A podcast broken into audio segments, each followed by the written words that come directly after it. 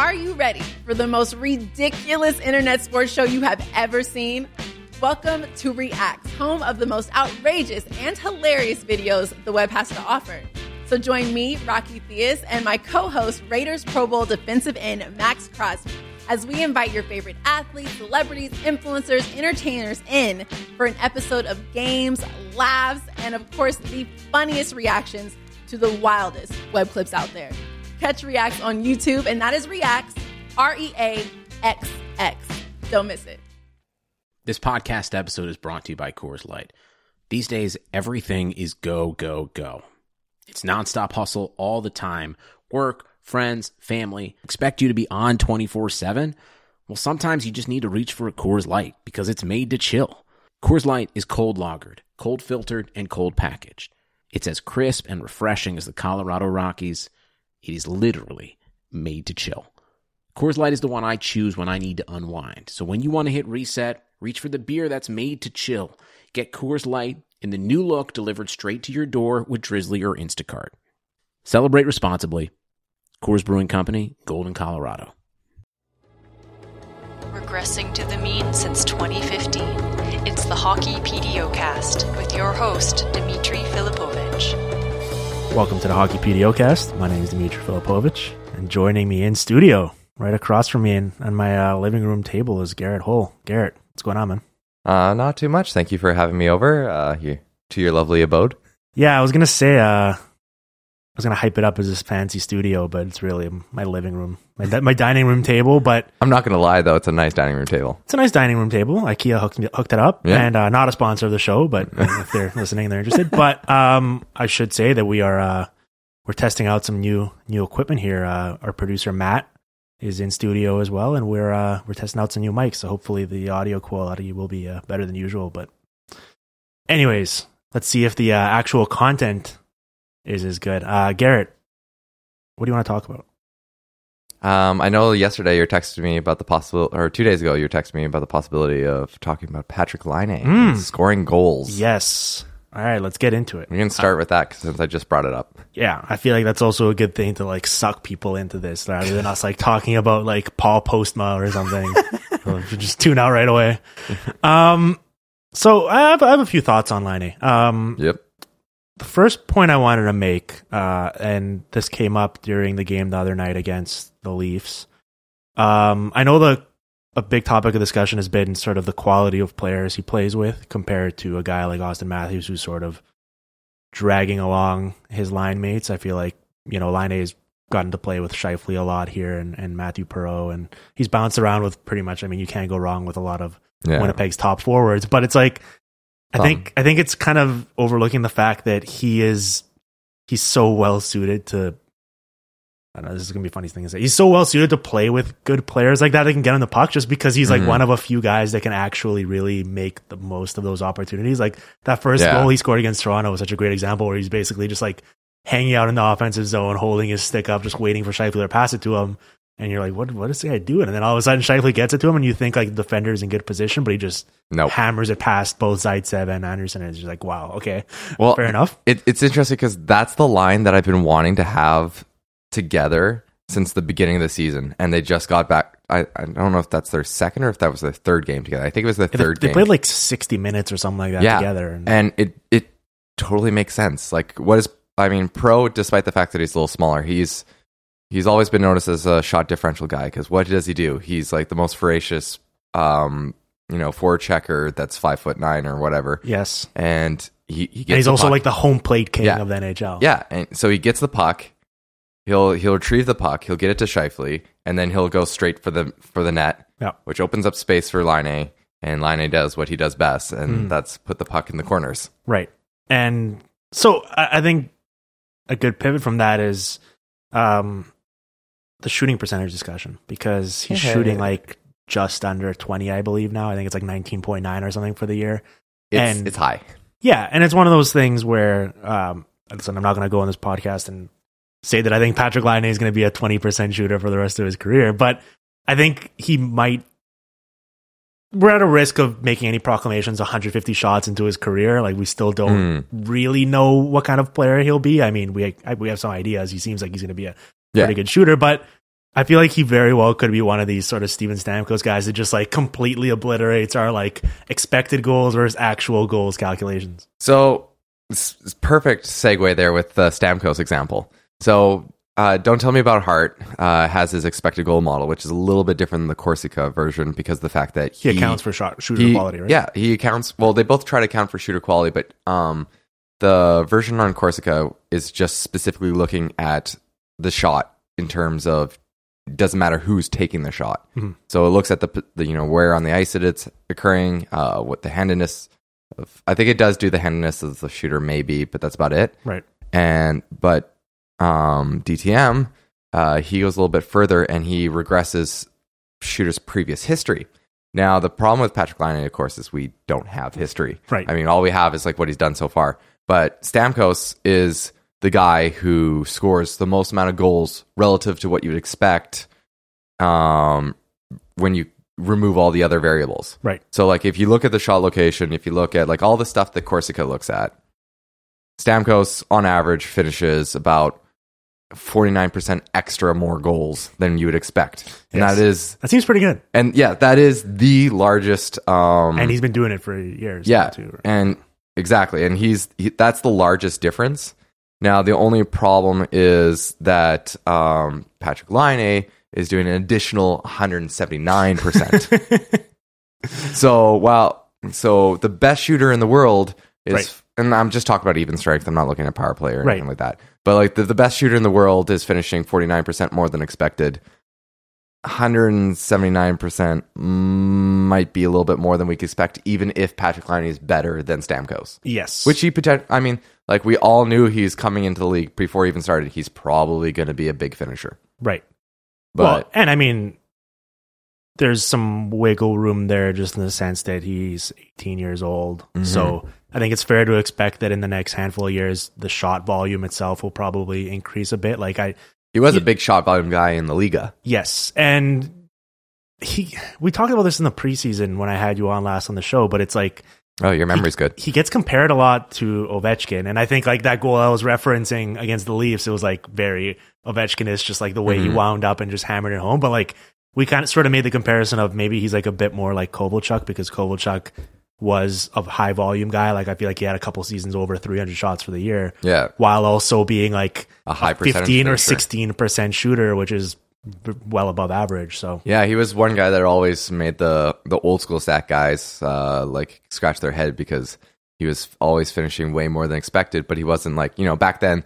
You know the high end finishers were guys like you know Tanguay who like only shot maybe like forty times in a season. right, yeah, basically shoot when you know it's going in. yeah, only hundred percent chance. Yes, but yeah, and, and the, the the the crazy thing about Laine though is, and this is what reminds me more of Kovalchuk because I feel like Ovechkin still gets a lot of his shots in tight. I feel like like he he like positions himself closer on that on that circle, whereas Kovalchuk, I feel like I always have these memories of him like shooting from these seemingly impossible low percentage angles, but his shot was just so such a laser that it would go in. Yeah. And that was what we saw with Laine on that goal, where it's like he's like fading backwards on his back foot and still just generates such insane velocity and precision that it's like you can't really compare it to a lot of guys. Imagine how like did you see that uh shot that he almost took but didn't take with like six seconds left in the third period Yes. when yeah. uh, Nick Petan passed it in tight? Could you imagine if that went in? How like crazy the internet would have gone. yeah, yeah, and and he he uh, he warrants all the uh, all the craze, man. He's uh, he's a lot of fun to watch. I think that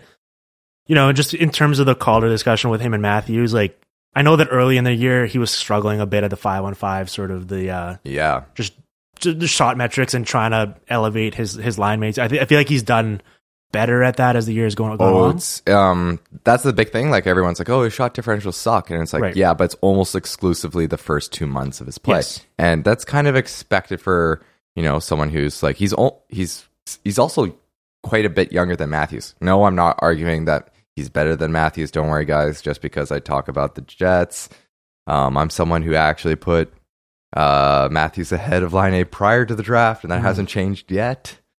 But um, he is younger than Matthews, uh, Right. so the f- and a lot of my own research has suggested that it's less about development and it's a lot more about age when it comes to like how well a player is going to perform relative to their future peak. Right. And so we expect Laine is like one Matthews is, was well known for his two way game, Mhm. and, but and so we expected Laine Laine's two way game to kind of suck, but we also expected it to improve Right. quite dramatically, and it has. Um, I I was now you were kind of talking earlier about line mates, Yeah. and uh, the nice thing is again talking about the same guy. Don't tell me about Heart. He has a an what's called an XPM model. Uh, what XPM basically is, it's Corsi, but it also adjusts for shot quality and it also adjusts for um, usage. So it looks at you know all nine players on the ice um, for every event. It's not like uh, it's like one of the big problems. Not to go too deep into it with quality teammates is usually when we're looking at quality teammate teammate metrics, we're just saying, oh, what was that player's average over the entire season? This is a little bit different. This is looks at every single event that happens. Every time a shot for or shot against occurs, who is on the ice for that moment Right. and so adjust for that. And it still has Matthews as the better player, but what's interesting is um, it's it's the gap is not as Right.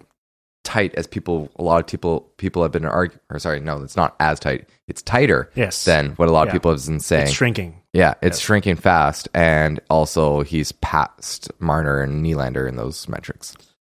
Yeah. All right. So, uh, what was that like 10 minutes of Patrick Laine's good talk? Yeah. like- Okay. um, so the other day I was sitting around watching a uh, Flyers game. hmm And in this game, Andrew MacDonald was playing heavy minutes. Uh, Shane Gostisbehere was healthy scratched to learn a lesson, apparently, I think. And Michael Neuvirth was playing both legs of a back to back.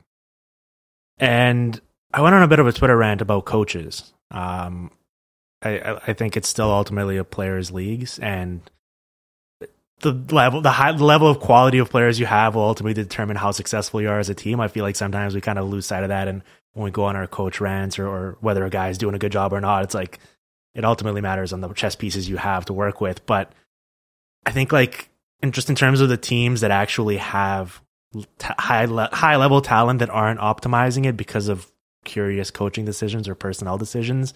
Uh, I put Dave Hakstol as my number one guy in terms of I was just like I'm, my my mind's blown anytime I see like something he does. I feel like he's done a horrible job this year. But number two on that list was Paul Maurice. Um, how do you feel about how do you feel about that?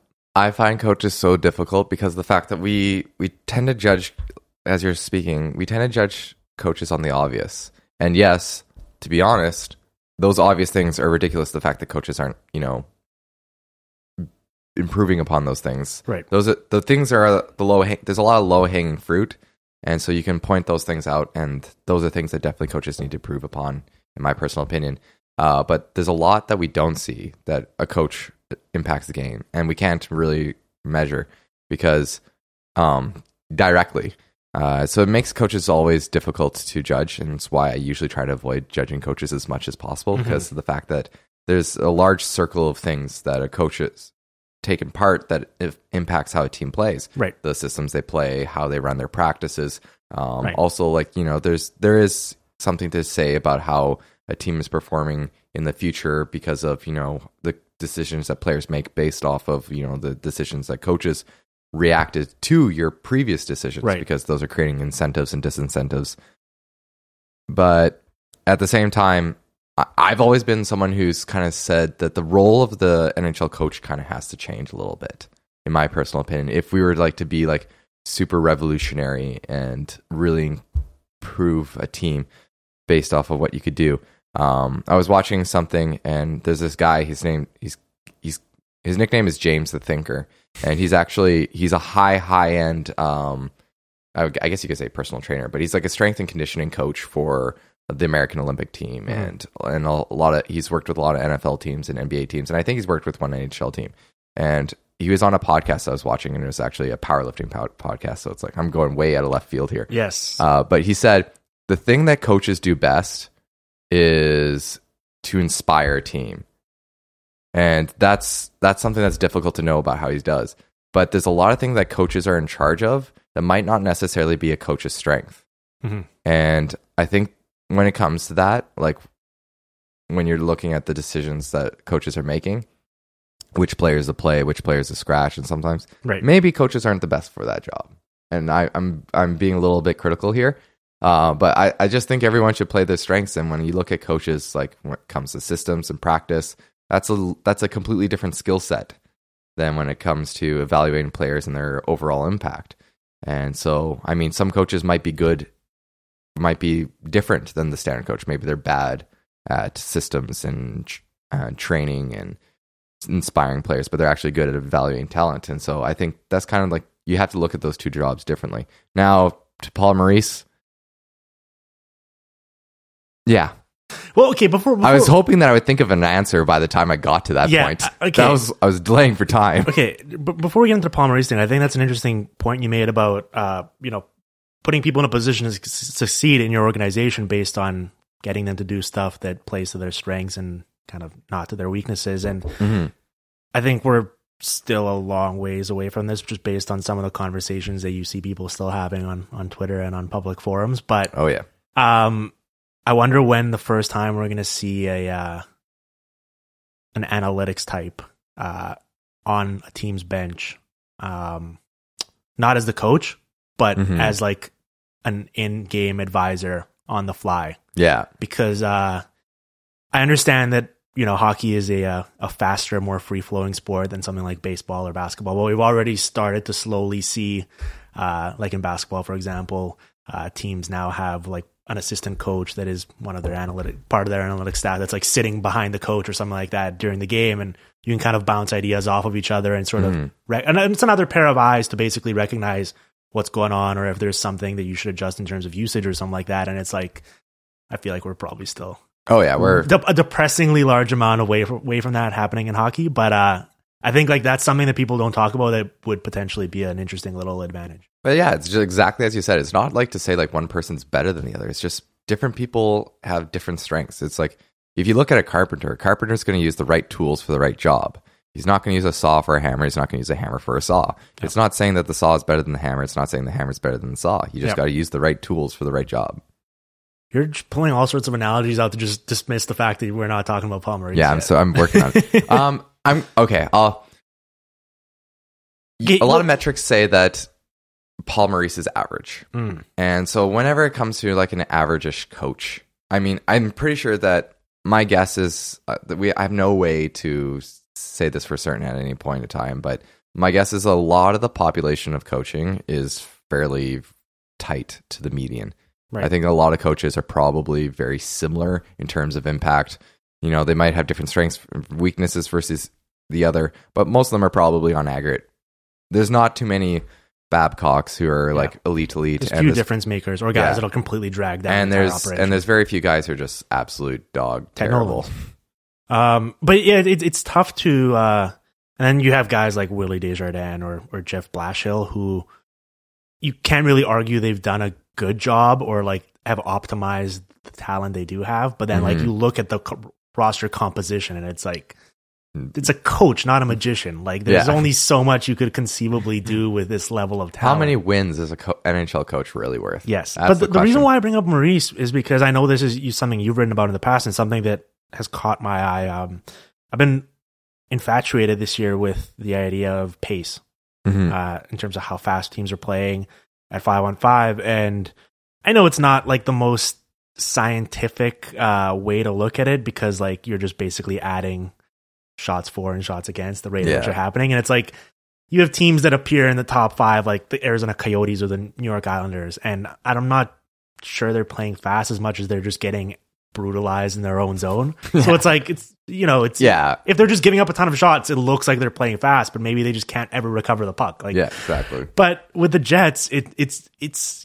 there. I feel like there's something to the fact that they've been bottom five all year basically, and the other teams are all these like like the Canucks and the Red Wings and the Devils, and it's like teams you'd expect that are either not talented or are old, and you'd expect that they'd play slow, and then you see the Jets, and I'm like, I feel like they could be playing the style of game the Leafs are playing, where it's like they're just at the top of the chart. They're just playing this eh, frantic pace, but they have so much skill that the more opportunities you create, the more likelihood they're going to capitalize on it because they're probably more skilled than the opponent they're playing. Yeah, I definitely, I, as you said, I did write about this earlier, and I think it's a combination of. Well, okay, I'll I'm gonna partially guess and partially be. Uh, it's educated guesses. There's some stuff that I've heard and some stuff that I'm making assumptions about. But the Jets goaltending in the beginning of the season was absolutely trash, atrocious, Mhm. terrible. Um, there, I mean, it wasn't necessarily worse than they normally get Yeah, because I was gonna say. I mean- it sounds like Winnipeg Jets goaltending. yeah. Uh, so Connor Hellebuyck is basically performing as Ondrej Pavelec normally does. We normally expect uh, Connor Hellebuyck to be better, uh, but he's being basically Pavelec. Yeah. And then Pavelec, who got called up, and Hutchinson were being worse than Pavelec normally is. So the Jets were not doing very well. And I think a lot of it was like Paul Maurice was like looking at like where something was terrible and was trying to fix that. So he was being, I mean, one of the things that the Jets were doing very well in, in the start of the year was they were one of the teams that was allowing the least amount of scoring chances against. Mhm. Um, I hate bidding shots and looking exclusively at scoring chances, but I'm going to throw it out there. Right. And so I think a lot of it was the fact that he was just like trying to, because he was he didn't trust his goalies, so he's doing whatever he could to try to um, limit that. And I think it ended up hurting him more than it ended up helping him because of the exact same thing that you said. The Winnipeg Jets are a fast and big and scoring skilled young team. Mhm. They're built to be quick and s- quick on the puck and move the puck out and score as much as possible, as fast as possible. The only issue about that is the fact that I don't think their defense is exactly built for that, um, especially because their left side is very, so slow. Right. Um, the right side, I don't. I the right side, I think can play that game. Um, Byfuglien is slowing a bit down, but he's still and his passes aren't as elite as it was maybe in like 2011, 2012. Mhm. But he's still a good puck mover. He's still a unique talent. And then Trouba is God, and and Postma's underrated, but their left side is just. Well, I mean, Morrissey's been great for a rookie, but the rest Right. of the side is just trash. Yeah. How do you feel about yeah, Ben Chiarot? I feel like Winnipeg Jets Twitter Trash. is not is not, is not very uh, happy about his performance.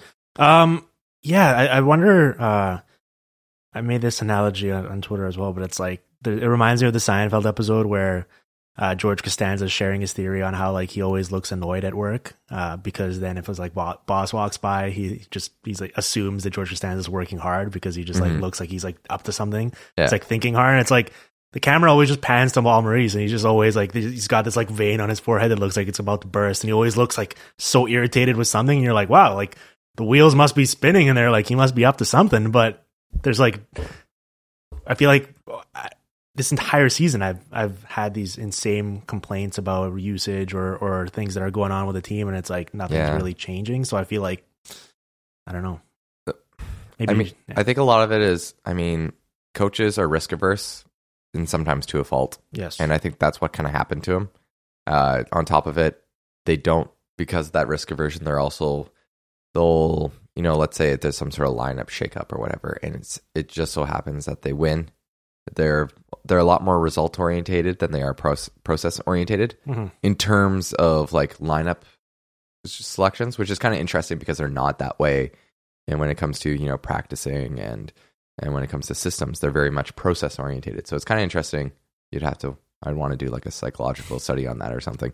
But uh, yeah, I, I like Andrew Copp in the top six, calling up Ondrej Pavelec, and been a lot of weird decisions with the Winnipeg Jets this yeah, year. yeah. Uh, you mentioned Buff, and um, he's gotten a lot of flack this year, but I think Here, here's a here's a fun study. Do a poll on the satisfaction of Buff, and then put it right beside the Winnipeg Jets team save percentage, and see what happens.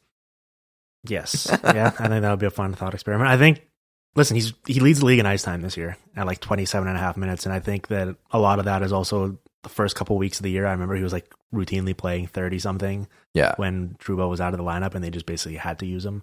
And I think that, I mean, he's always been one of these guys, or at least the past handful of years while he's been on the blue line, where it's like, for he just seems like you you keep thinking like there's no way this man should be playing this much and look this effortless on the ice just based on like how how's this line ba- how's this linebacker playing thirty minutes of hockey? Yeah, just like how is he like how does his body is not just like disintegrate at this point and he kind of makes it look effortless, but I feel like a, a lot of his uh his struggles this year or perceived struggles are just like he probably is being stretched a bit too thin, I'd imagine. Like I don't think in an ideal world him or Paul Maurice would want him to be playing as much as he has so far, but maybe a lot of it is just out of necessity.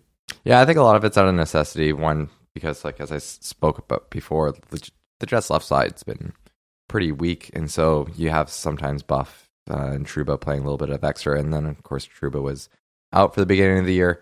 Um, Byfuglien has been worse than he typically is. Like, I mean, normally you're looking at Buff in, at War Metrics, and he's around top top twenty. You know, Yeah. he's usually not in the top five.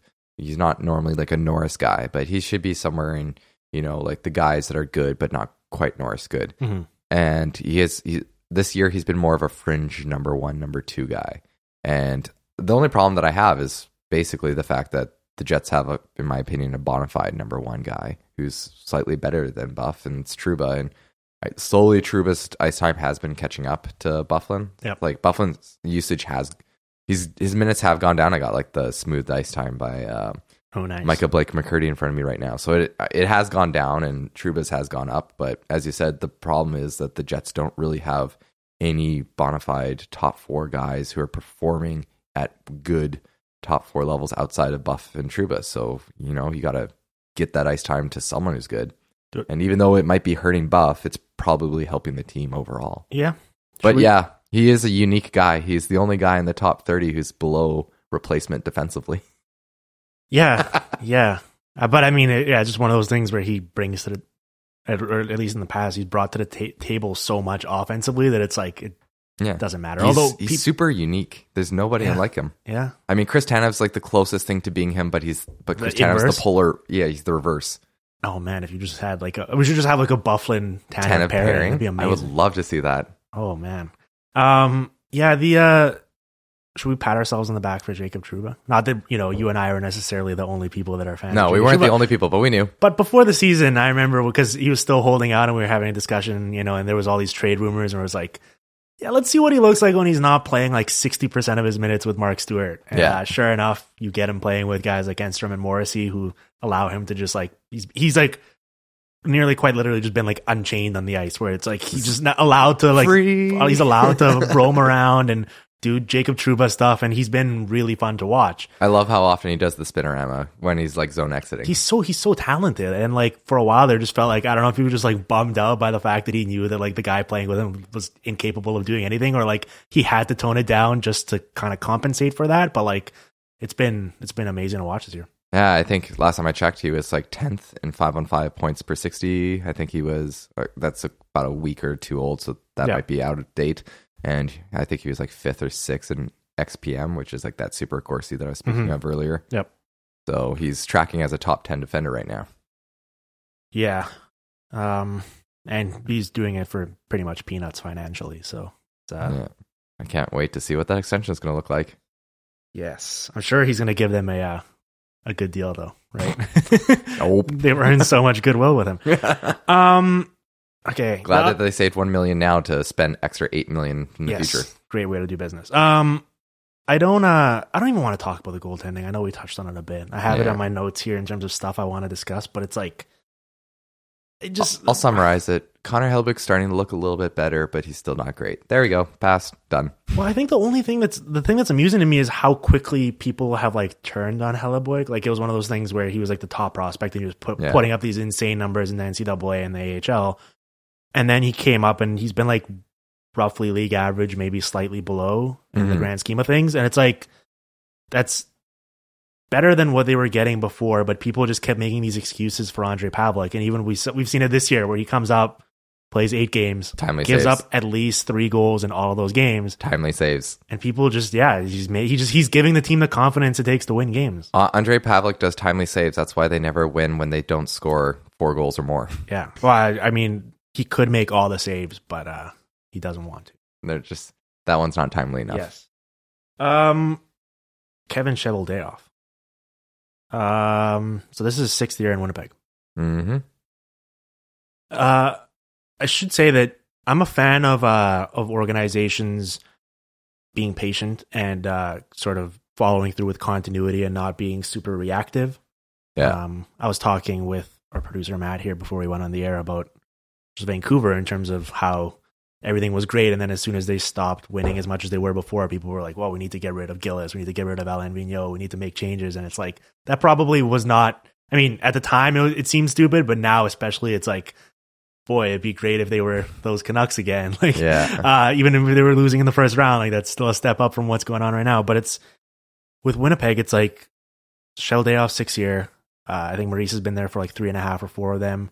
They have zero playoff wins to show for during that time. They've made Mhm. the playoffs once, got swept in the Their first team round. looks so good on paper. Team looks good on paper. I mean, they've drafted really well. Mhm. Um, like I like a lot of their players, but it seems like whenever we hear these conversations about people being on the hot seat or something, I feel like Kevin Cheveldayoff never gets brought up, which is weird to me. I don't know if it's just like because like he just like sits in the back and never makes any sort of move, so people just like forget about him. It's a But, process.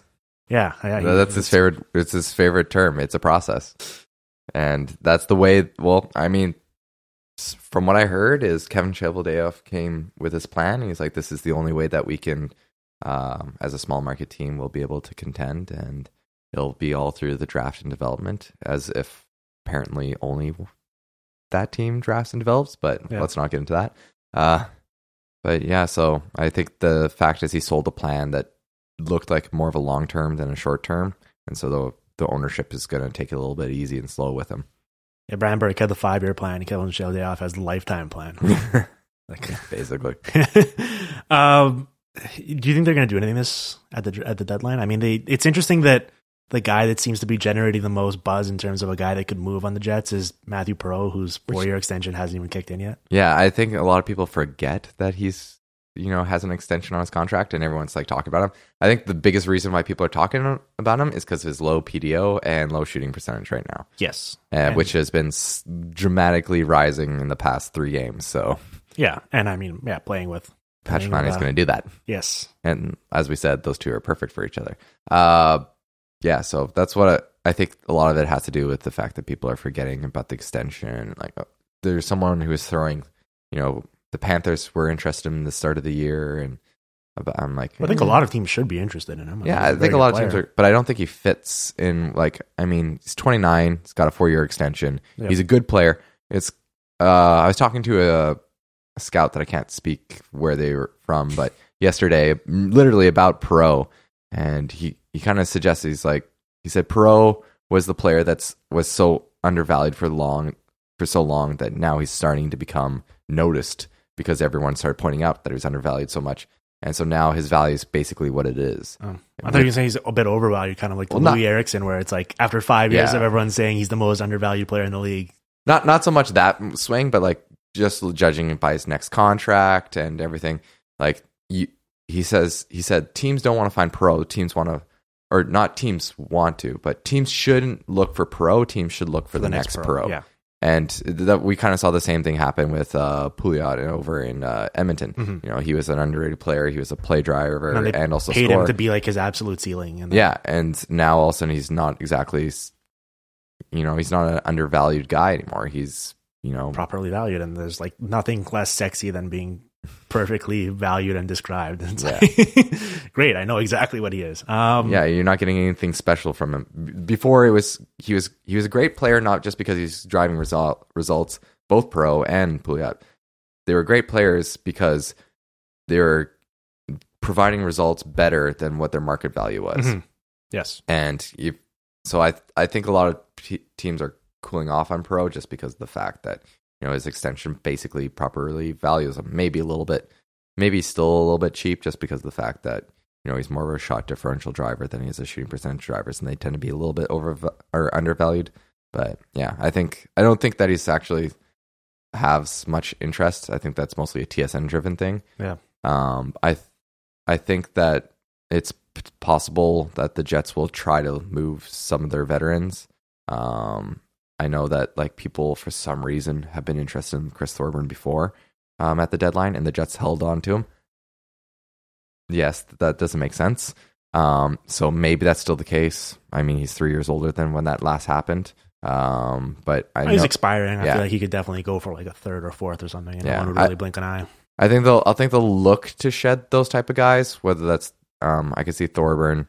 Um, I don't think anyone's going to be on the market for Mark Stuart. Uh, the game's like gone too fast for him, but um, I think they're going to probably look at potentially moving uh, Drew Stafford. He's uh, basically the opposite of Perreault. He's a guy who tends to be sometimes overvalued by teams because he's a goal scorer. but terrible play driver. Yeah.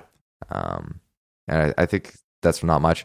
Some people have talked about the Jets potentially being buyers in terms, not in terms of renters, but in terms of buying, uh, just because of the fact that their left side defense is terrible and the team kind of knows it. Yeah. So um, I think they might try to try to find a young left-handed guy, but the problem is the expansion draft makes Yeah. it a very short list.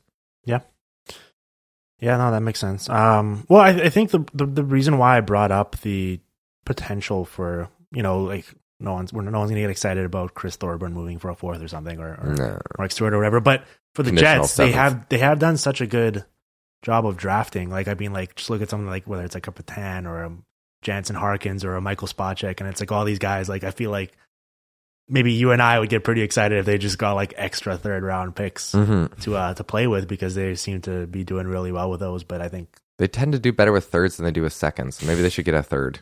that seems yeah, that seems uh, very scientific and definitely factually correct. Um, I wanted to talk to you about uh, Evander Kane a bit. Um, used to play for used to play for the Jets. Mm-hmm. Um, the reason why I think he's interesting is because I I just think he's a fascinating player in terms of how his career arc has gone.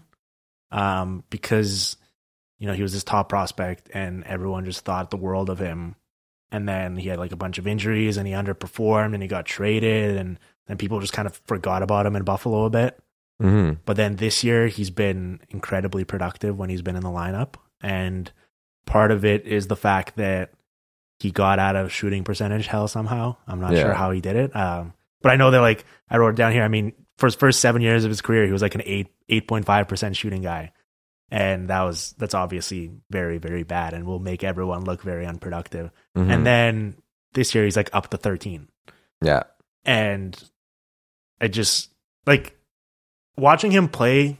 I know that there was always this criticism of how you know he was like, shoots from anywhere. yeah, and he was, he was he was the type of guy where it's like, well, shot quality is real. Look at Vander Kane. There's a reason he's shooting so low. He shoots from terrible terrible angles and terrible locations, and like it just happened for so long that you just sort of had to recalibrate your expect. Like you couldn't just be like. He, Basically, if you were saying that he'd bounce back to league average or whatever, Mhm. you would have been wrong for many many years in a many row. many many years. Yeah, so it, it, I'm just fascinated by him because like he's not even 26 years old yet. So it's like I'm just I'm just very curious. Like he's also a guy that's popping up on a lot of uh, trade bait lists because I think he has like one year left on his deal at like five million or something like that. And Buffalo is not necessarily. I mean, they've been playing better lately, but they're not. I feel like they're not necessarily very attached to him, and they're not going anywhere anytime fast at this point. So it's just like he's a he's an interesting player to me because he just brings up all these uh, subplots that we can attribute to other players around the league. That he might be a good case study.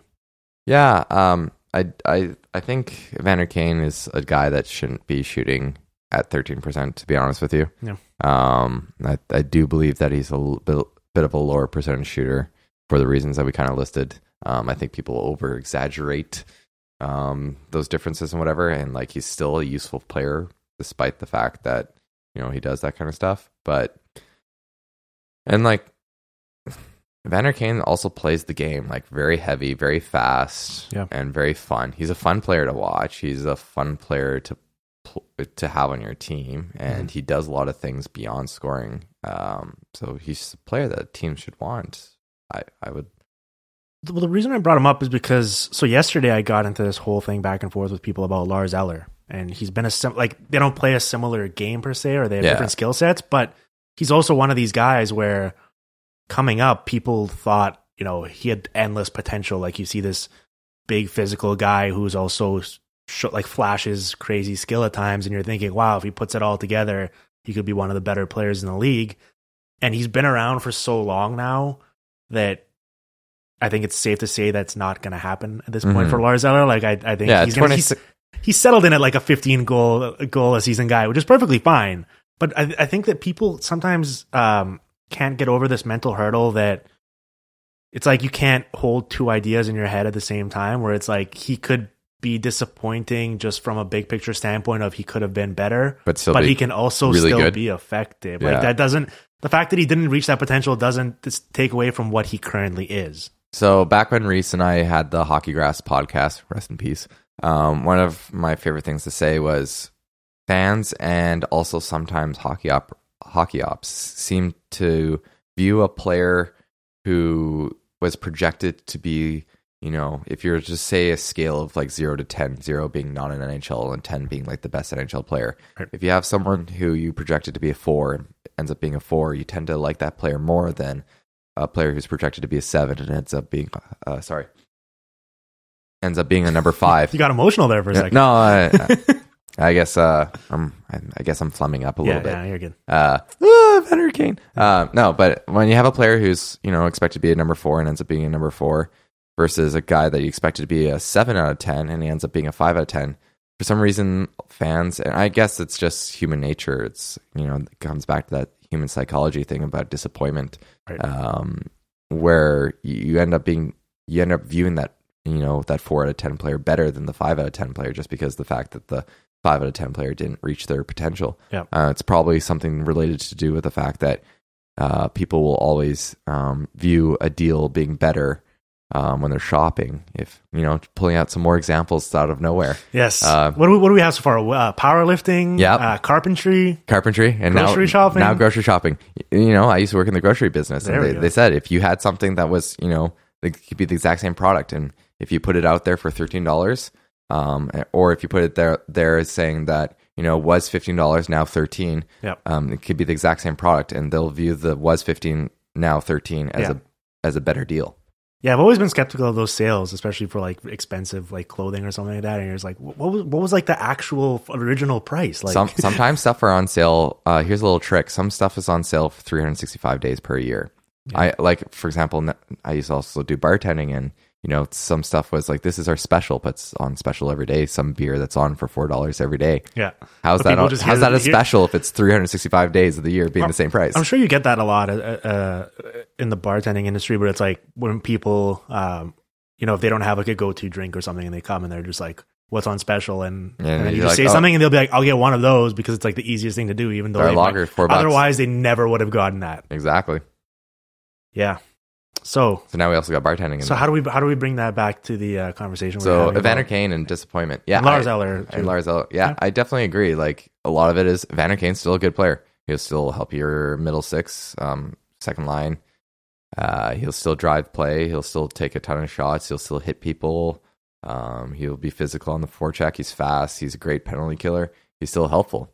But because of the fact that he didn't quite reach that potential that people once thought, um, I, I mean now now people might think that oh, all of a sudden that potential's coming back because he's on a what is he on a 31 goal pace or something like that? Yeah, remember. it's something like that. I mean, he missed a bunch of time, but he, I know that he's uh, one of the top guys in terms of uh,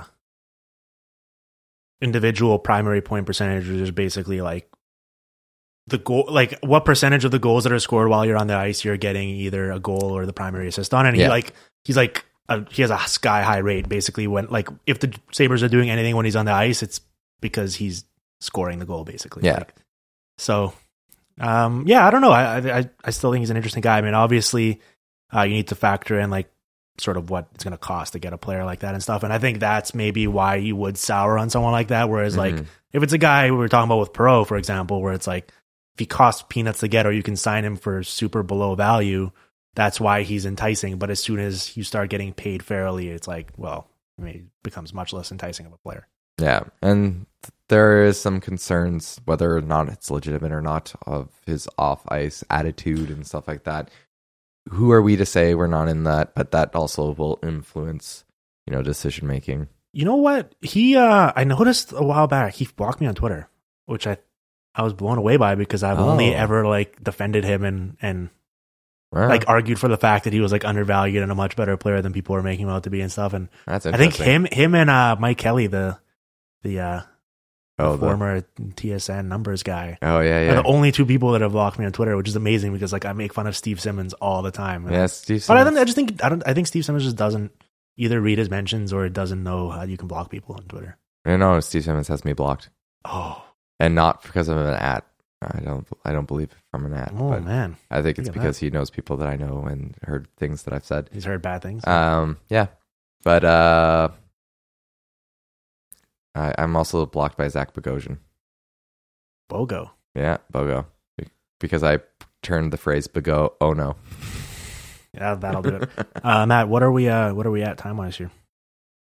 Forty-four minutes. I think we can do another six minutes. Get this to a cool fifty.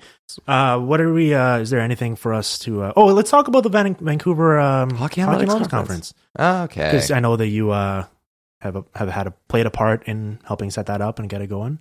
So yeah, I'm there's it's a combination of the Vancouver Canucks, um, and also Hockey Data, which is like the stats company that I run, and also Hockey Graphs, which is a website that I run, and Nations Network, which is uh, so it's like all the people that I'm involved with. So yes, other than the Canucks, uh, last year like you're the common denominator. yeah, last year we last year we did it. Um, it was mostly uh, run by Cam Lawrence and Josh Weissbock, who are now of the Florida Panthers, and um, and also with Simon Fraser University. Uh, Cam Lawrence is busy because of you know having his day job plus also working with the Panthers, and uh, SFU wasn't uh, wanting to do it as a yearly thing, so. Uh, Josh and I kind of got together and looked around, used my resources, and eventually got some interest from the Vancouver Canucks. And so we're going to be hosting it on Ro- Rogers Arena March 11th. Yep. Uh, unfortunately, tickets sold out in 26 hours. Mm. So I can't be advertising any tickets, but uh, we will be, it won't be live streamed, but we'll be recording it for post hoc um, being able to check it out. I don't. So I'm currently on the schedule to be doing an hour panel. Yes, which I'm going to be asking the questions for. Oh, you're gonna be on it with us. I, I, I'm I'm not I'm going to be the the MC guy. So you're gonna hang out with us. Yeah, yeah. Oh, that's gr- okay. Good, because I was I was worried. I was like, they gave me and Dan Murphy an hour, and I was both Dan and I were like, uh, Do you want less than an hour? I don't I don't think there's an hour's worth of stuff for us to say. I have all the power, so don't worry. Yeah. Oh, okay, great. Oh, I thought I was gonna be having to like come up with stuff. Oh, No, no, no. I'll- you ask me anything, I'll answer it. yeah, this it'll be the opposite of the PDO cast. Yeah, I'll be asking you questions. Oh, but I'll be bringing the analogies this time. Oh, yeah? study up on my carpentry. yeah. Um. All right. Yeah. So I, uh, I definitely. I mean, people can have at the very least if they, you know, missed out on tickets or whatever, they can see it later. But they can also um follow on, along online. I'm sure people will be Oh yeah, live using the tweeting and hashtag and stuff like that. So Hashtag VanHack seventeen. cool. Uh, do you want to plug some stuff before we get out of here, other than other than Van Hack? Um, just basically uh, check out Hockey Graphs. It's a great website. Um, H o c k e y dash people know how to spell hockey. g r a p h s. Graphs. I just want to put the fact that there's a dash in the Oh, middle. there's- yeah, Yeah, kind of throws people off. Yeah, and then of course, uh, then um, there's nothing really to check check out because we're mostly proprietary. But there's you know the hockey data company. Is there anything that you wanted to talk about in the league that we didn't touch on Uh, while I have you here? I mean, we're not like no one's kicking us out of the studio. I live here, so. But sorry, what was that? all right, so, um, yeah, I, I don't know. I've talked so much about the trade deadline already and everything Yeah. like that, so I think that uh, I think we're probably pretty good for that. yeah. So who's who do you think is uh, gonna win the cup there, Dmitry Filipovic? Oh, that's a good one. Um, I really like the Sharks again this year, out of the West. I think they're. Yeah? Gonna, I, I think the East is so much better, The especially Beards Metro. will eventually get it. The, the Metro, yes, go Beards. The Metro division is so tough that it's like I don't see. Uh, I think the Sharks are gonna have an easier path to making the final, so I'm gonna pick them just because Mhm. I think that they have less uh, kind of hurdles to jump over. Whereas, like, I think I think I've very well could see another rematch. Like, I think the Penguins are fantastic. The Capitals look amazing. Like, you can't really go wrong with those teams. But I think Yeah. they could just sort of like cancel each other out. Like, I, I, don't- I don't know who would even win that series. So I, I'm just gonna go with the Sharks. The Pens made a trade for Ron Hainsey, who is going with the longest streak of no postseason games of season. That's true. It's like Yeah. what, like 900 or something like that. Almost. Yeah, that's crazy. the, the highest amount of regular season games do you think no he's gonna be? Do you think he's gonna be nervous? Uh, he's I don't know. The guy was the guy was pretty like he's a former Winnipeg Jet, and whenever he did interviews, I was like, this is a guy that has to go into media afterwards. He's pretty slick. and He's pretty smooth, But wouldn't it be a and he's got like you know experience doing random things. Like he represented the NHLPA. That's true. Yeah, he's a well the- guy for sure. But wouldn't it be hilariously ironic if like he makes a blunder in like the first game of the first round and then Oh like my! some my some- mentions are gonna be no, on but fire. no, but someone writes an article like Ron Hainsey, like you know, it, it just his playoff inexperience just cost him. He didn't he didn't know what to do in this moment. It's like the guy's like forty years old, has been playing for like two decades. Like, what are you talking about? Playoff inexperience. and he's under, he's he's not bad. It's Yeah. he's actually. I was talking to Corey Schneider not recently, and he has the weirdest um, development curve that I've ever seen in my life because his off because he came to the league as an offense guy. Um, at the time uh, when he got his like big contract extension, he had set the record for defensive points, but um, for Atlanta Thrashers, Mhm. which just got destroyed because they eventually got Enstrom and they actually got guys who could play. Yeah. But I mean, like he wasn't still an offense guy, and but his offense just fell Right. down a cliff, and but his defense just hasn't changed. But I, I, I love stuff like that. I love stories where like guys find ways to uh, stay, Stay effective and, and, Yeah. and do stuff where it's like it's so so easy. I mean, uh, I had this discussion with Jonathan Willis recently on the podcast where we were discussing, you know, how Lucic was struggling this year, and then we kind of compare it to to what happened to Dustin Brown, where it's like Mhm. once you go a bit physically, uh, whether it's because you're not willing or you're not able to, you like if you can't adapt your game to do something that'll still be productive, you just basically like fall off the map, right? Not Mhm. necessarily saying that's going to happen to Lucic, but it happened to Brown. And I'm always fascinated by like the guys that are able to uh, extend their careers and reinvent their game. Yeah. Yeah, yeah. which it seems like it would be like a bit of like a an an, an ego killer, right? Like obviously playing in the NHL is, is a very prestigious thing, but it's like I'm sure being an offensive guy who puts up a lot of points it must feel much cooler than like being this like gritty I'm- defensive guy who just I'm like, really good hangs out in the positionally shadows. in the defensive zone. yeah, yeah, exactly. Um, all right, yeah. So let's uh let's get out of here. Let's cut it off here, and um we'll uh we'll pick up this conversation at uh at the analytics conference in March. Sounds great. All right, thanks, man. Thank you. The Hockey PDOcast with Dmitry Filipovic. Follow on Twitter at Dim Filipovic and on SoundCloud at soundcloud.com slash hockeypdocast.